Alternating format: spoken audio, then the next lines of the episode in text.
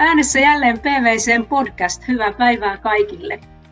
Meillä on ollut tapana puhua näissä podcasteissa ajankohtaisista asioista kahvipöydän ääressä ja niin me teemme tälläkin kerralla. PVC Podcast puhuu tässä jaksossa siitä, minkälaisia yritysvastuuseen liittyviä periaatteita valtioomistaja tulee noudattamaan, miten se niitä ohjaa ja mihin niillä pyrkii. Minä olen Sirpa Jutinen PVCltä ja tarjoilen tänään kahvit valtioneuvoston kanslian omistajaohjausyksikön osastopäällikkö ylijohtaja Kimmo Virtalalle. Tervetuloa Kimmo. Kiitos. Ja kuten asiaan kuuluu, teemme edelleenkin näitä podcasteja etäyhteyksien varassa toivoen, että äänenlaatu pysyy vähintäänkin kohtalaisena.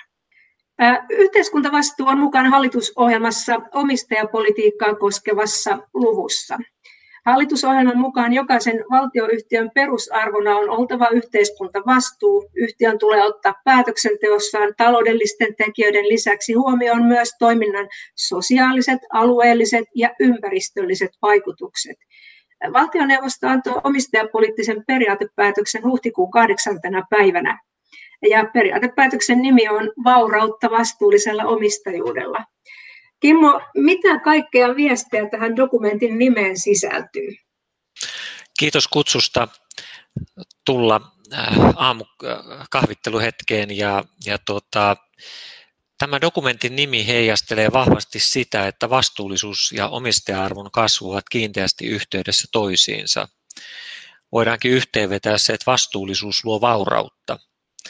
Ammattimainen ja vastuullinen omistaja pystyy pitkäänteisesti kasvattamaan omistaja-arvoa ja meidän näkökulmasta vastuullinen omistajuus tarkoittaa myös sitä, että valtio on vaativa ja aktiivinen omistaja vastuullisuusasioissa ja edistää omistajan keinoin vastuullisuuden toteutumista yhtiöissä. Hmm. Valtiolla on omistajana useita tavoitteita, se on ihan, ihan selvä, ja, ja, mutta niistä, niiden tavoitteiden joukosta, joukossa on kaksi, jotka liittyvät suoraan vastuullisuuteen. Ne on eh, se, että yhtiöiden tulee ottaa huomioon taloudellisten tekijöiden lisäksi toiminnan sosiaaliset, alueelliset ja ympäristölliset vaikutukset. Ja sitten toisena vielä se, että valtion tavoitteena on valtioyhtiöiden edelläkävijyys hiilineutraaliin kiertotalouteen siirtymisessä – digitalisaation hyödyntämisessä ja vastuullisuudessa. Mitä ajattelet näistä tavoitteista ja, ja niiden kunnianhimon tasosta? Vastuullisuuskokonaisuus sisältää useita tavoitteita, niin kuin tuossa listasitkin, joista osa on erittäinkin kunnianhimoisia ja osa sellaisia tavoitteita, joita olemme omistajana odottaneet jo yhtiöltä aikaisemminkin. Digitaalisuus ja vastuullisuus ovat jo pitkään jatkuneita painopisteitä ja trendejä, joten edelläkävijyyden odottaminen voidaan valtionyhtiöidenkin osalta nähdä hyvin kunnianhimoisena. Ja näitä kahta asiaa tämä uusi periaatepäätös erityisesti painottaa. Periaatepäätöksessä edellytetään, että yhtiöt integroivat yritysvastuun osaksi liiketoimintaa ja asettavat olennaisille yritysvastuuasioille asioille mitattavat tavoitteet. Ja tämän osalta olemme nähneet, että kehitys on jo vuosien saatossa edennyt siihen, että yritysvastuu alkaa olla jo olennainen osa yhtiöiden strategioita, mutta kuitenkin me halutaan pitää nämä asiat mukana edelleen, koska juuri tämä kokonaisuus on edellytys omistajarvon kasvulle. Eli voidaankin todeta, että, että vastuullisuusasioiden osalta on tunnistettu olennaiset asiat ja ne ovat osa strategiaa ja johtamisjärjestelmää ja niitä johdetaan tavoitteellisesti. Ilmastoasioiden osalta kuitenkin on todettava, että omistaja edellyttää, että yhtiöt tunnistavat ilmastonmuutoksen vaikutukset liiketoimintaansa ja huomioivat nämä strategiatyössään. Lisäksi yhtiöiden on tunnistettava oman toimintansa ilmastovaikutukset ja asetettava niille verrokkiyhtiöihin nähden kunnianhimoiset tavoitteet. Erityisesti yhtiöiden tulee ottaa huomioon tavoite hiilineutraalista Suomesta 2030 mennessä sekä Pariisin ilmastosopimuksen tavoitteet. Ja näistä ilmastotavoitteista huolen pitäminen on, on erittäinkin kunnianhimoisten tavoitteiden takana.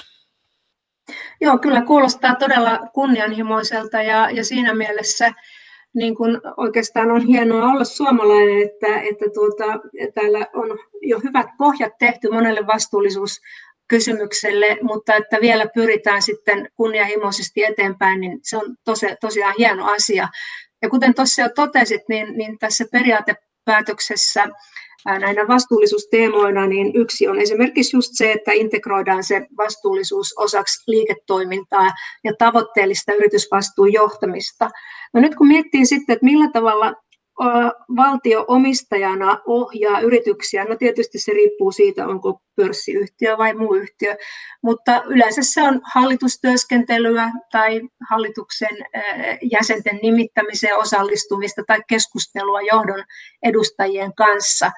Niin nyt jos mennään siihen ihan vielä käytännössä, että mitä valtioomistaja silloin katsoo, kun se arvioi yritysvastuun integroitumista liiketoimintaan tai, tai sen tavoitteellista johtamista, niin kertaatko vielä sen, että mihin silloin kiinnitetään huomioon? Niin kuin tuossa totesitkin, niin hallitustyöskentelyn kauttahan se lähtee liikkeelle. Ja se tarkoittaa sitä, että hallituksen on varmistuttava, että yhtiö on asettanut nämä mitattavat tavoitteet olennaisille yritysvastuuasioille ja ehkä painopisteellä tässä olennaisille. Ja yhtiön hallitus on vastuussa siitä, että yrityksessä johdetaan näitä oikeita olennaisia asioita ja sen tulee myös vaatia raportointia näiden suhteen. Erityisesti hallitusten tulee pohtia sitä, miten tunnistetut yritysvastuuasiat vaikuttaa yrityksen arvoon. Ja tähän olennaisesti liittyy myös se, että riskien hallinta on huomioitava hallituksen agendalla, koska yritysvastuuriskejäkin on olemassa. Hmm, se on ihan totta ja ne yritysvastuuriskit kääntyy helposti sitten taloudellisiksi riskeiksi ja, ja, ja maineriskeiksi ja kaikkeen muuhunkin, että se on kyllä todella, todella tärkeä asia varmaan hallitustyöskentelyssä ja yksi hallituksen tehtävistäkin. Joo, ja tähän vielä ehkä jatkaisin siltä osin, että kun puhutaan sit liiketoiminnan tavoitteellisesta johtamisesta, niin ne yritysvastuun tavoitteet tulee olla integroituna liiketoimintojen tavoitteisiin. Ja se tarkoittaa sitä, että ne tulee olla vietynä sinne liiketoimintoihin ja liiketoiminta-alueisiin. Ja aika nopeasti me huomataan kyllä, jos yritysvastuu jotenkin päälle liimattua, eikä ole osa normaalia liiketoimintaa. Ja tätä kautta se johdon sitoutuminen ja asenne tulevat myös näkyviksi, miten, miten hyvin yritysvastuu on sitten integroitu yhtiöissä.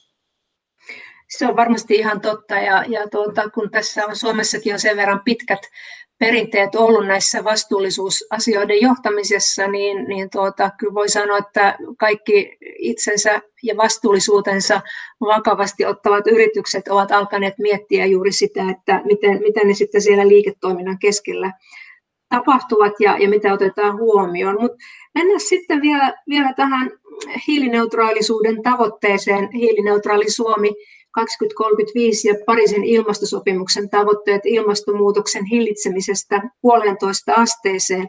Nämähän nyt valtioomisteisten yhtiöiden edellytetään ottavan huomioon. Mutta me elämme nyt sitten koronakevättä tai koronakesääkin jo, ja, ja tuota, monella on liiketoiminnan kanssa äh, ollut vaikeuksia ja kassan kanssa. Mitäs itse arvelet, ovatko nämä äh, tärkeät ja, ja tuota, aika kunnianhimoiset hiilineutraaliustavoitteet nyt vaarassa, kun pandemian hillitseminen ja taloudellisten haittojen torjuminen velkaannuttavat myös Suomea? Niin, yhtiöt onneksi katsoo näitä asioita pitkäjänteisesti eteenpäin, enkä näe, että koronaepidemian aiheuttama shokki merkittävästi muuttaisi yritysten suuntaa päästövähennysten tavoittelussa. Voi ehkä joidenkin yritysten osalta todeta, että päinvastoin, koska tämä tietty tauko, mikä liiketoiminnassa on jouduttu ottamaan, on toisaalta herättänyt yhtiöitä katsomaan päästötilannetta uudella tavalla. Sen lisäksi tämä pandemia on osoittanut ilmastonmuutoksen hillinnän merkityksen, koska tämä on esimerkki kriisistä, jota on ollut erittäin vaikea hallita ja ennustaa. Ja näillä toimenpiteillä ilmastonmuutoksen torjumiseksi toivomme, että ilmastonmuutos ei johda vastaavan tyyppisiin monimutkaisempiin tai pitkäjänteisempiin globaaleihin kriiseihin, jotka voi olla meillä haasteena tulevaisuudessa. Hmm näin, näin varmaan on, kun ajatellaan sitä, että, että toivottavasti tähän, tähän koronavirukseen löydetään pian rokote, mutta sitten taas ilmastonmuutosasia on, on niin kuin paljon hankalampi systeemisiä muutoksia ja vaikeita päätöksiä edellyttävä asia, mutta jotenkin itsellänikin on sellainen tunne, että ehkä, ehkä se jollakin tapaa niin kuin tämä ilmastonmuutoksen torjunnan niin kuin ajankohtaisuus on vaan kirkastunut nyt tässä tämänkertaisen tuota, kriisin aikana. No sitten toinen kysymys, mikä, mikä on tärkeä näissä vastuullisuusasioissa, on, on ihmisoikeuskysymykset, ja, ja nythän Suomessakin on menossa oikeudellinen selvitys siitä, että, että pitäisikö tällainen yritysvastuulaki laatia, ja sen keskeisintä sisältöä ovat ihmisoikeuskysymykset yhdessä ympäristökysymysten kanssa. Ja ajatus on, että ihmisoikeusasiat pitäisi ottaa huomioon sekä yhtiöiden omassa toiminnassa että alihankintaketjussa. Ja mitä nyt tässä valtioomistaja sitten yhtiöltä edellyttää, että nämä asiat saataisiin kuntoon? Tältä osin valtioomistaja edellyttää, että yhtiöt käyvät aktiivisesti läpi koko hankintaketjujaan jatkuvasti jolloin, jolloin, jolloin he pystyvät sitten auditoimaan ja tarkkailemaan, mitä siellä ihmisoikeuskysymysten osalta tapahtuu. Ja tietysti isossa kuvassa on hyvä se, että koko henkilöstön hyvinvointiin kiinnitetään huomiota myös täällä kotimaassa. Mm-hmm. Nythän varmaan, varmaan tuota, on tullut myöskin uudenlaisia henkilöstön hyvinvointiin vaikuttavia asioita, kun olemme kaikki kynnelle kykenevät siirtyneet etätyöskentelyyn. Ja toisilla on, on haasteena se, että täytyisi olla monet kädet tekemässä samanaikaisesti ruokaa ja hoitamassa lapsia ja sitten töitä ja toiset taas ovat ehkä itsekseen eristyksissä, niin on varmaan juuri näin niin kuin sanoit, että, että henkilöstön hyvinvointikin vaatii huomiota täällä kotimaassa ja, ja saa nähdä, mitä kaikkea tästä vielä sitten meille seuraakaan, jos tämä niin kuin jatkuu pitkään. Mm. Mutta jos mennään taas eteenpäin, niin, niin tota, sanoitkin tuossa jo alkupuolella, että valtioomistaja odottaa saavansa raportointia siitä, miten yhtiöt ovat tehneet vastuullisuusasioissa. Ja, ja tuota, tavallisesti nyt yhtiöt niin kuin ulospäin julkaisee kerran vuodessa oman vastuullisuusraporttinsa, mutta taas sit voidaan ajatella, että omistajallehan tämä raportointi voisi olla toisenkin laista ja, ja tiheämpää, kvartaaleittain toteutua, kuukausittain toteutua. Ää, onko teillä mietitty, että minkälaista raportointia omistaja voisi odottaa yhtiöltä tässä tilanteessa? Joo, kyllä me nähdään, että vastuullisuusraportoinnin osaltakin sen tulee olla oikea-aikaista ja olennaista. Ja sen lisäksi, että yhtiöt raportoi vastuullisuusraportin muodossa yhtiökokouksissa ja se käydään siellä läpi, niin kyllä me nähdään, että raportoinnin osalta kehitys menee siihen suuntaan, että erityisesti ilmastoasioiden osalta niin, niin raportointi tulee nopeutumaan.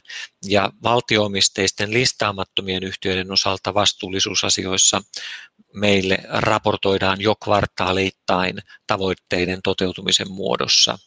Ja nähtäväksi jää, missä vaiheessa pörssiyhtiöt ottavat vastuullisuusraportoinnin oleelliseksi osakseen sitten omaa kvartaaliraportointia se mahdollistaisi ainakin, ainakin niin kuin jatkuvan seurannan ja, ja ehkä jopa sitten sillä tavalla terävöittäisi yhtiöissä myös sitä, että, että tähän raportointiin kiinnitetään huomioon. Sillähän ei itsessään ole niin kuin itseisarvoa, mutta se kertoo siitä, että miten, miten hyvin ollaan pääsemässä tavoitteisiin ja, ja ollaanko sillä polulla, joka johtaa hyvin tuloksiin vai jollakin muunlaisella polulla. Ja nythän tietysti tämä myös isojen yritysten pakollinen raportointi tulee uudistumaan, kun tätä muiden kuin taloudellisten tietojen raportointidirektiiviä ollaan uudistamassa, mutta se on sitten oman, oman virtensä väärti sitten, kun päästään siinä asiassa vähän pitemmälle. Sitten olisi vielä tässä ennen kuin pidetään pieni paussi, niin yksi kysymys. Tämä, nämä veroasiat herättää aina, aina monenlaisia tunteita ja keskusteluja ja ja siellä on tilaa monenlaisille spekulaatioille, koska, koska tulkintoja voidaan tehdä. Ja verosuunnittelu voi olla aggressiivisempaa tai vähemmän aggressiivista. Ja nyt periaatepäätöksessä sanotaan, että aggressiivinen verosuunnittelu ei ole hyväksyttyä. Onko tämä asia millä tavalla otettu vastaan nyt, kun, kun periaatepäätös on julkaistu? Onko tästä tullut kommentointia? Joo, tämä asiahan meillä on ollut jo edellisessä periaatepäätöksessä, joten yhtiöille me asiana ei ole tässä uutta. Ja verovastuullisuus on jo niin hyvällä tasolla valtioomisteisissa yhtiöissä, että tästä me ei ole saatu yhtiöiltä negatiivista palautetta. Se oli sen verran painavaa asiaa tämä veroasia, että nyt pidetään pieni paussi ja haetaan lisää kahvia, mutta tuota pitkään jatketaan PVCn podcastin parissa, eli kannattaa pysyä kuulolla, sillä kiinnostavia kysymyksiä on tulossa.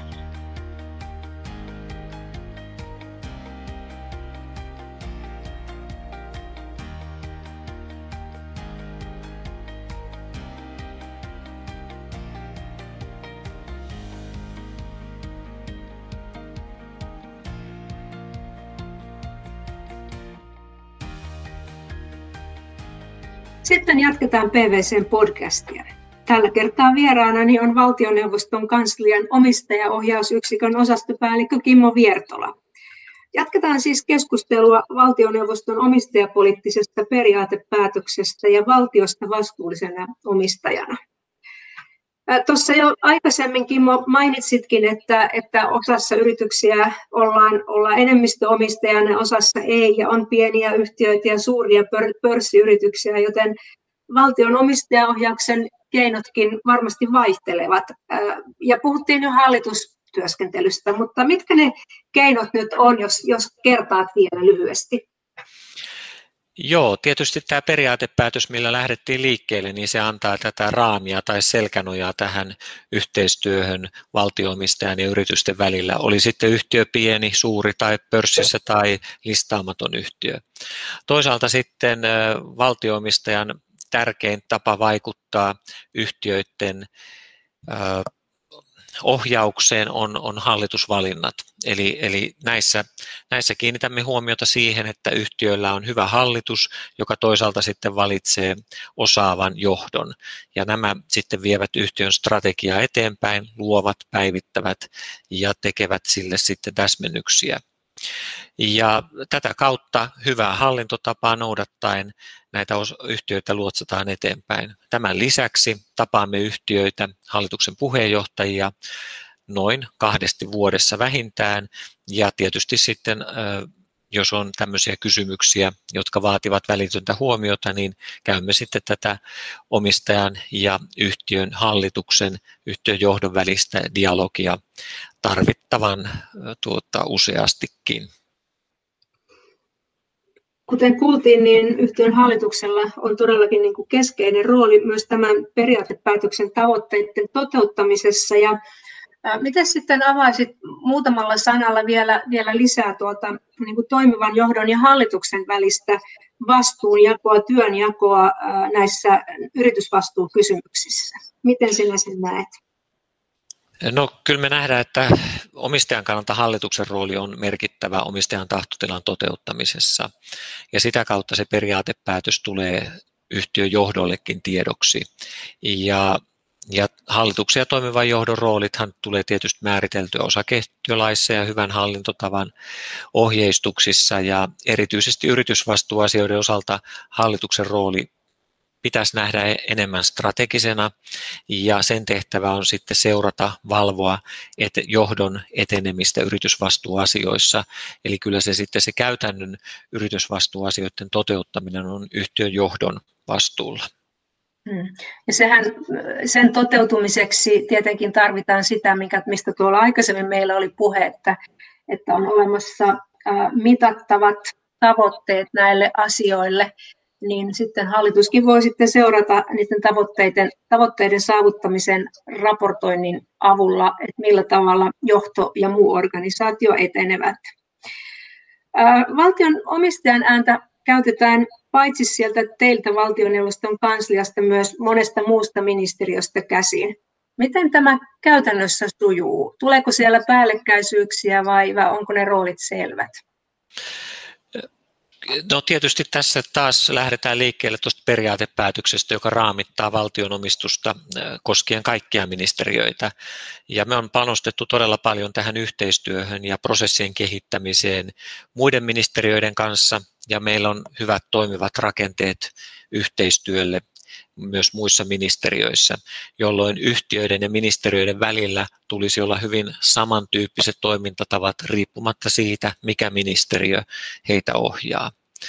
Me omistajaohjauksessa vastataan keskitetysti analyysipalveluista kaikille ministeriöille, kaikkien yhtiöiden osalta, jolloin tätäkin kautta meidän yhteistyö on hyvin säännöllistä ja luontevaa muiden ministeriöiden kanssa. Lisäksi panostamme aika paljon koulutukseen ja, ja siihen, että tämä periaatepäätös tulee hyvin seikkaperäisesti huomioiduksi sitten kaikissa ministeriöissä ja, ja tota, viestit kulkevat molempiin suuntiin sitten aina tilanteen mukaan. Eli yhteenvetona voisin todeta, että käytännössä tämä sujuu hyvinkin, hyvinkin tuota, jouhevasti muiden ministeriöiden kanssa. Niin ja kuten sanoit, niin se, että periaatepäätös luo kaikille yhteiset raamit, niin se on varmaan hyvä perusta ja myös se, että analyysipalvelut tuotte muillekin. Ja taas kerran sitten niitä analyysipalveluja varten, niin varmaan tarvitaan sitten tietoa näistä yrityksistä, eli, eli tavoitteista ja, ja, ja mittaustuloksista ynnä muista. No sitten mennään palkitsemiseen, johdon palkitsemiseen. Tässä periaatepäätöksessähän todetaan, että vastuullisuus tulee huomioida osana johdon palkitsemiskriteerejä. No nyt me tiedämme, että vastuullisuus itsessään on aika abstrakti ja laaja käsite, niin mitä, mistä asioista johtoa pitäisi palkita silloin, kun sitä palkitaan vastuullisuudesta? Joo, tämä on erittäin hyvä kysymys ja sen voi ehkä vastauksen tiivistää sillä lailla, että, että johtoa tulee palkita hyvästä kehityksestä silloin, kun sitä on tapahtunut näissä olennaisissa yritysvastuuasioissa. Meillä on yhtiöiden joukko hyvin kirjava, niin kuin todettiin, on suuria, pieniä, on pörssissä, on ei-listattuja yhtiöitä, ja nämä palkitsemiseen kiteytyvät yritysvastuuasiat tulisi vielä olla sellaisia, jotka on luoneet omistaja-arvoa. Ja viime kädessähän se on sitten yhtiön hallituksen tehtävä määritellä nämä palkitsemisen tavoitteet ja sitten myös päättää palkitsemisesta, kun arvioidaan tavoitteiden toteuttamista. Siinä, siinä on varmasti vielä iso työ, äh, mutta kuten sä oot monen kertaan jo sanonut, ja mä en ole siihen hirveän monta kertaa reagoinut, mutta sä oot korostanut näitä olennaisia asioita, niin siinä, siinä on varmaan nyt ydin myöskin tälle palkitsemiselle, eli että täytyy löytää ne omistaja-arvon kasvattamisen kannalta olennaiset asiat, joille on asetettu kunnianhimoiset tavoitteet ja joiden tavoitteiden saavuttamista mitataan. Niin sieltä, sieltä se sitten varmaan löytyy, mutta ei todellakaan ole mikään helppo tehtävä, mutta henkilökohtaisesti ajattelen, että tämä on hieno, hieno asia, että se on tässä periaatepäätöksessä, koska ilman sitä taas, niin, niin tuota, tämä jäisi vähän niin kuin roikkumaan ilmaan tämä koko juttu. Joo, tähän me on pyritty, että, että ei löydy semmoista yhtä lukua, jota kaikki raportoivat, vaan seuraavat, vaan nimenomaan, että se löydetään sieltä yritystasolta ja sitten otetaan se kunnianhimo siihen mukaan ja sitä kautta sitten hallitus lähtee toteuttamaan näitä tavoitteita yhtiölle ja yhtiöjohdolle periaatepäätös oli todella mielenkiintoinen dokumentti ja mä löysin sieltä, sieltä kaikkea jär, järkevää ja, ja tuota, hyvää asiaa. Ja sitten yksi asia oli vielä tämä hallitusjäsenten osaaminen vastuullisuusasioissa, mikä siellä nostettiin esiin. Ja sanatarkasti asiasta lausutaan näin. Valittaessa hallituksen jäseniä kiinnitetään huomio, huomiota hallitusten monimuotoisuuteen, yritysvastuu sekä kansainvälisen liiketoimintaosaamisen tarpeeseen. Mitäs tästä ajattelet? Milloin tämä alkaa toteutua? Kyllä, äh, tähän on todettava, niin kuin vähän aikaisemminkin on jo muutaman kerran sanonut, että tämä hallituksen rooli tämän yritysvastuun edistämisessä on merkittävä, joten tämä kirjaus on erinomainen. Ja jos hallituksessa ei löydy tätä osaamista ja kykyä nostaa näitä asioita esille ja sitä kautta haastaa ja sparrata johtoa yritysvastuun merkityksestä strategisena kysymyksenä, niin meidän on vaikea nähdä, että nämä yritysvastuuasiat etenis näissä yhtiöissä halutulla tavalla. Ja tämä tarkoittaa sitä, että, että meidän tulee näissä hallitusvalinnoissa, jotka tapahtuvat keväisin, niin kiinnittää huomiota siihen, että hallituksesta löytyy yritysvastuukompetenssia. Se ei tietenkään välttämättä tarkoita sitä, että joka hallitukseen pitäisi nyt nimetä kiireen vilkkaa yritysvastuuasiantuntija, mutta useilla henkilöillä on oman liiketoiminta tai johtamiskokemuksensa olennaisena osana ollut yritysvastuuasiat, jolloin sitä kautta sitä kompetenssia saadaan sitten myös hallituksen käyttöön. Viimeisenä kysymyksenä on meillä aina tämä vakiokysymys, eli niin sanottu taikasauva-kysymys. Jos saisit yhden toivomuksen, joka toteutuisi vähän niin kuin taikasauvaa heilauttamalla, niin mitä haluaisit vastuullisuusasioissa tapahtuvan tällä hallituskaudella valtioomisteisissa yhtiöissä? No niin, kiitos. Tämähän oli hieno lopetuskysymys. Mä toivoisin, että jokainen hallituksen puheenjohtaja ja toimitusjohtaja aloittaisi yritystä koskevan katsauksen tai keskustelun oma-aloitteisesti yritysvastuuasioilla. Amen, sanoisin tuohon. Tällä kertaa PVCn podcast-vieraana oli valtioneuvoston kanslian omistajaohjausyksikön osastopäällikkö Kimmo Viertola. Puhumme valtion omistajaohjauksesta ja siihen liittyvästä periaatepäätöksestä, jossa yritysvastuulla ja yleisemminkin vastuullisuudella on merkittävä rooli. Kiitos Kimmo, että pääsit mukaan podcastiimme. Minä olen Sirpa Juutinen PVCltä ja toivotan kaikille kuulijoille kaunista kesäkuuta ja kaunista heinäkuuta. Katsotaan, josko me jo elokuussa sitten palaisimme näiden podcastien ääreen uudelleen.